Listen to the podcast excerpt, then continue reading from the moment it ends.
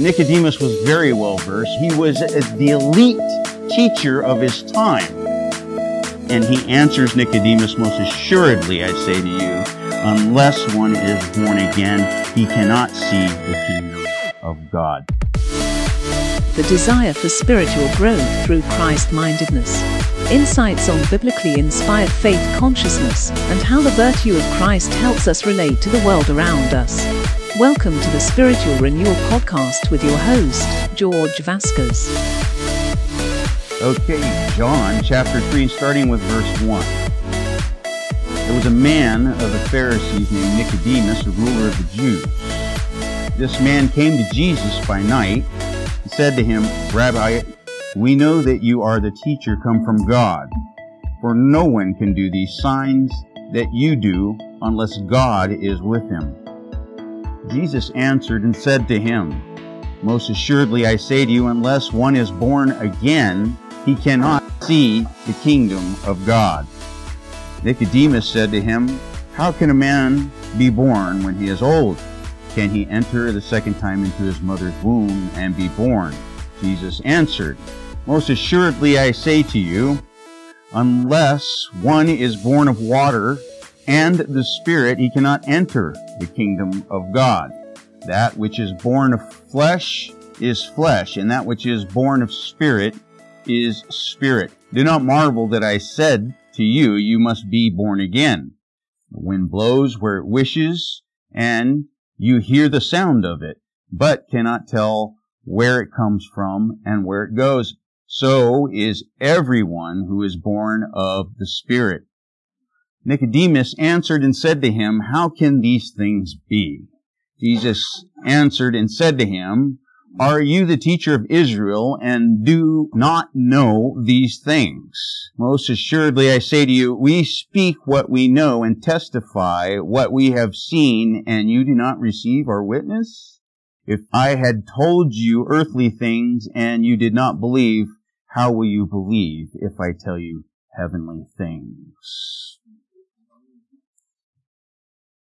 I'm looking at this uh, life of Nicodemus, and I'm also uh, relating it to uh, sometimes a, a, spiritual walk. Um, Nicodemus was a very interesting man. Uh, the scripture talks about him as a, a teacher among teachers, uh, a Pharisee among Pharisees, a, a uh, member of the Sanhedrin, which is a very high privilege, and it takes a lot of work and accomplishment to uh, make that achievement, to get that kind of a title. In fact, Nicodemus was a member of, uh, the Council of 70, and that was like, it was like the highest Supreme Court of the land in terms of Judaism. Nicodemus was very well versed, very well educated. Uh, he was the elite teacher of his time.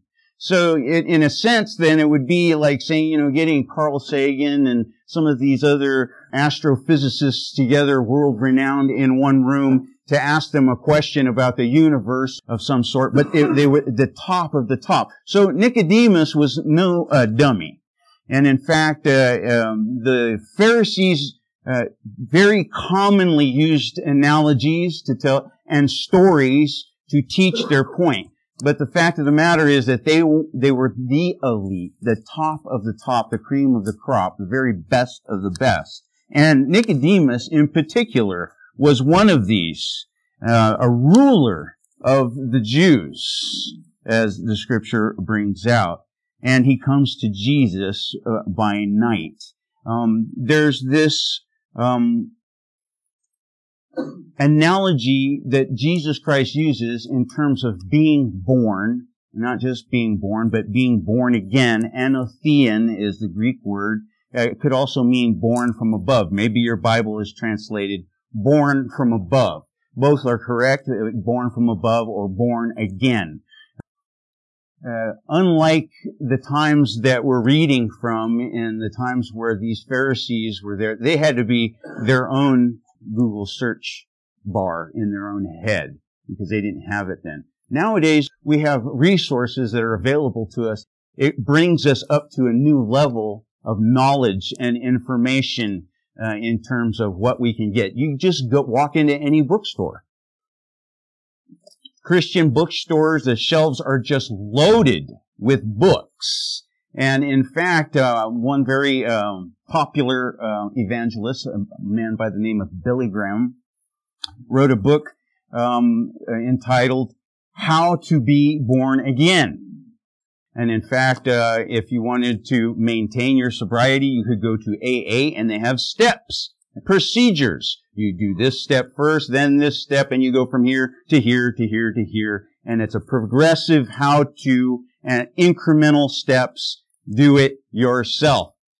The fact of the matter is that it's only by God and through His his Spirit that we're able to have any kind of help or be able to make any kind of progress in our life in terms of uh, our salvation whatsoever. So there's three specifics here throughout this portion of reading. There's the sinner's worry. Here we have Nicodemus coming to Christ and he mentions these signs in verse uh, 2. These signs. What signs was he talking about? Well, if you've been uh, keeping with us, in chapter 2, verse 23, there he says, Now, when he was in Jerusalem at the Passover during the feast, many believed in his name when they saw the signs which he did. In 24, but Jesus did not commit himself to them because he knew all men. And he had no need that anyone should testify of man, for he knew what was in man. So he was, so here's Christ and he's saying, don't bother trying to tell me what you're like. I know you're a man. Now sometimes we act a certain way with a, with a person, with a friend of ours, but we're thinking something different. Jesus was seeing straight through that. And Nicodemus comes up to him and he begins this line of questioning with a preface. He said, well, I know who you are. You got to be from God. Now, here you have a teacher of a teacher amongst teachers. Nicodemus knows scripture and memory verses beyond what you could imagine right now. If you are very proficient in a certain subject, you seek out people that are also as proficient in that subject as well. In fact, you're desiring to uh, expand your knowledge further, so you're looking for someone that actually knows more than you so that you could learn from him. See, Nicodemus was so smart and so astute in terms of his knowledge of scripture and Old Testament theology that he was really desiring someone that knew more than him and he had questions. He had questions, but he, the people around him could not answer him because he had advanced questions.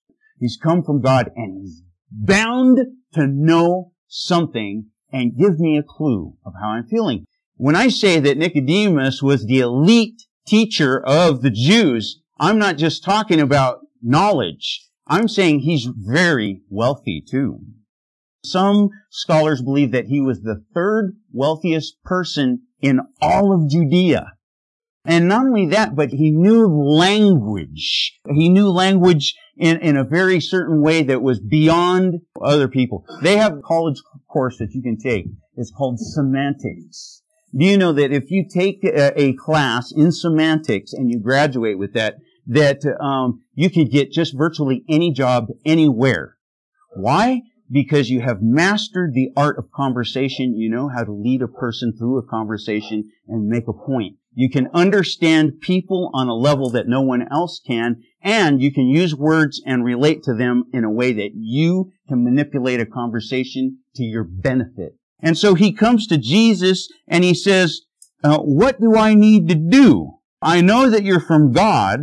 And uh, Jesus already reading his mind, he's looking in his heart, he knows, I know what you're thinking. I know what you're thinking. Let me give you an answer before you ask a question. Because if you notice carefully, verse 1 and 2, Nicodemus, he, is, he hasn't asked any questions. He's just saying, I know you're from God. And Jesus answered because he already knew the question in his head.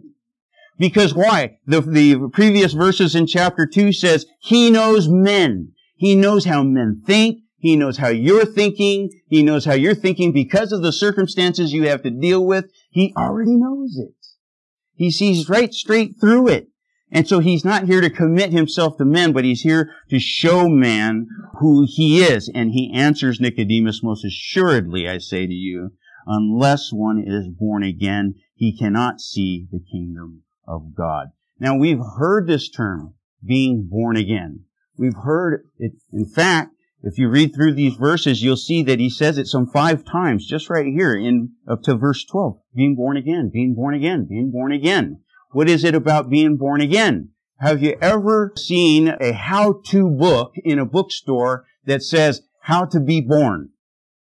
It's the idea that not, yeah, you were born a physical person, but then to enter into the kingdom of God, you have to be born again. That's being regenerated. Nicodemus' his heart is crying out. He, he wants to know what is real, what is reality. The only reality for Nicodemus was that he had to go through the ritual process, all this religious religiosity. This can happen to us. We get caught up in the mechanics of ministry.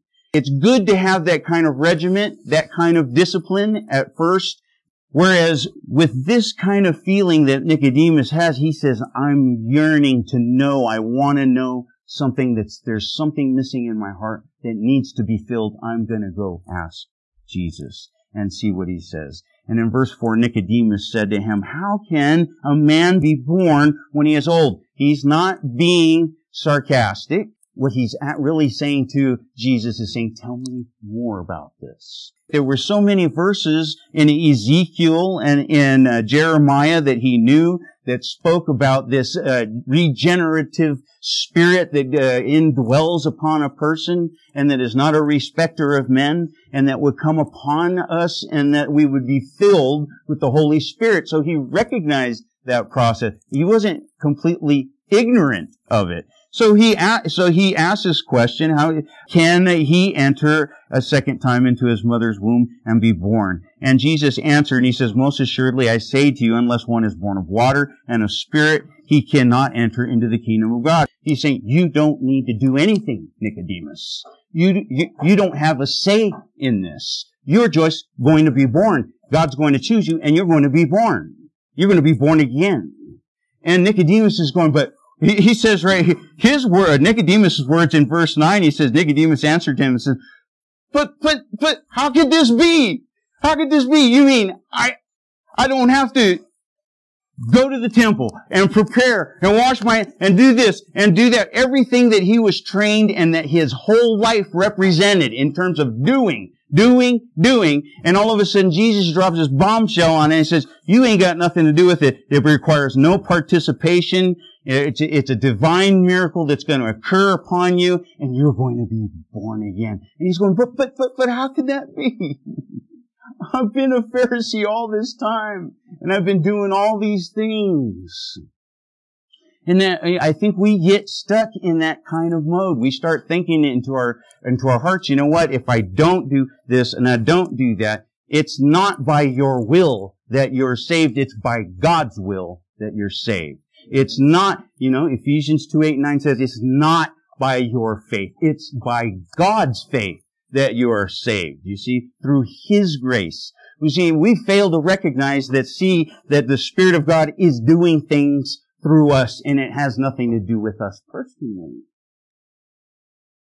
David had gone through the whole scenario with Bathsheba, a huge amount of sin, uh, he murdered a man. He committed adultery, fornication, had a child. The child died. It was, it was all bad situation every which way you look at it. And here he writes this particular psalm, and he says in verse 1 of 51, Have mercy upon me, O God, according to your loving kindness, according to the multitude of your tender mercies, blot out my transgressions. Wash me thoroughly from my iniquity and cleanse me from my sin. For I acknowledge my transgressions and my sin is always before me. Against you, you only have I sinned and done this evil in your sight, that you may be, that you may be found just when you speak and blameless when you judge. Behold, I was brought forth in iniquity, in and in my mother, as my mother conceived me. Not that uh, his mom had committed adultery, but that he's relating the idea of Adamic sin all the way from the beginning through his entire life. And then he says in verse 6, Behold, you desire truth in your inward parts, and in the hidden part you will make me to know wisdom. Purge me with hyssop, and I shall be clean. Wash me, and I shall be uh, whiter than snow. Make me hear joy and gladness, that the bones you have broken may rejoice. Hide your face from my sin and blot out all my iniquities. Create in me a clean heart, O God, and renew a steadfast spirit in me. Do not cast me from your presence and do not take your Holy Spirit from me. Restore to me the joy of your salvation and hold me by your generous spirit that I will teach transgressors your ways and sinners shall be converted to you. Deliver me from the guilt of bloodshed, O God, and God of my salvation, and my tongue shall sing aloud of your righteousness. O Lord, open my lips, and my mouth shall show forth your praise. For you do not desire sacrifice, or else I would give it.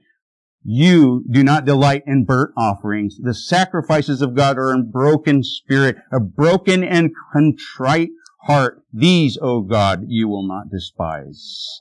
Do good in your good pleasure to Zion. Build the walls of Jerusalem, then you shall be pleased with the sacrifices of righteousness, with burnt offerings and whole burnt offerings. Then they shall offer bulls on your altar. Uh, a little bit more on Nicodemus and John.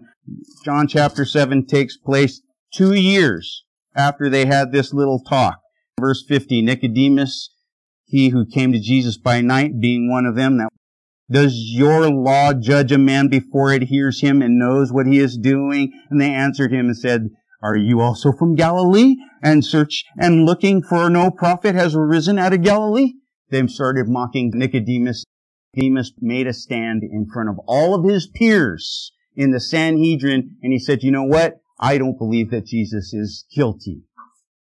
That took a lot of guts. And if you flip a few pages over to chapter 19, you'll also see what happened with Nicodemus. There, John the apostle writes about him once again in the 38th verse of chapter 19. And Nicodemus, who first came to Jesus by night, also came bringing a mixture of myrrh and aloes, about a hundred pounds. That's a lot. That's a whole lot of stuff. It was like a resin, a mixture that was uh, put, put on the body to keep the body from rotting. And uh, to bring that much was to show Jesus Christ how much he honored Christ. And in so doing, then, he was giving up that life as a Pharisee and moving on in through Christianity. We don't hear much more about Nicodemus anymore in Scripture, but I imagine that he was right there in the forerun, the foreruns of the church as Peter was beginning to build the church. And so what a wonderful thing it is to see the regeneration, not only that we have the opportunity for ourselves to be born again, but to watch Nicodemus in his life as he becomes converted and he himself uh, received the calling of God to become regenerated. Pastor George. Thanks. If you like the show, just include us in your feed. Subscribe and turn on notifications for updates. Visit us at virtueeffect.com. That virtue, no L, and effect, all one word, com.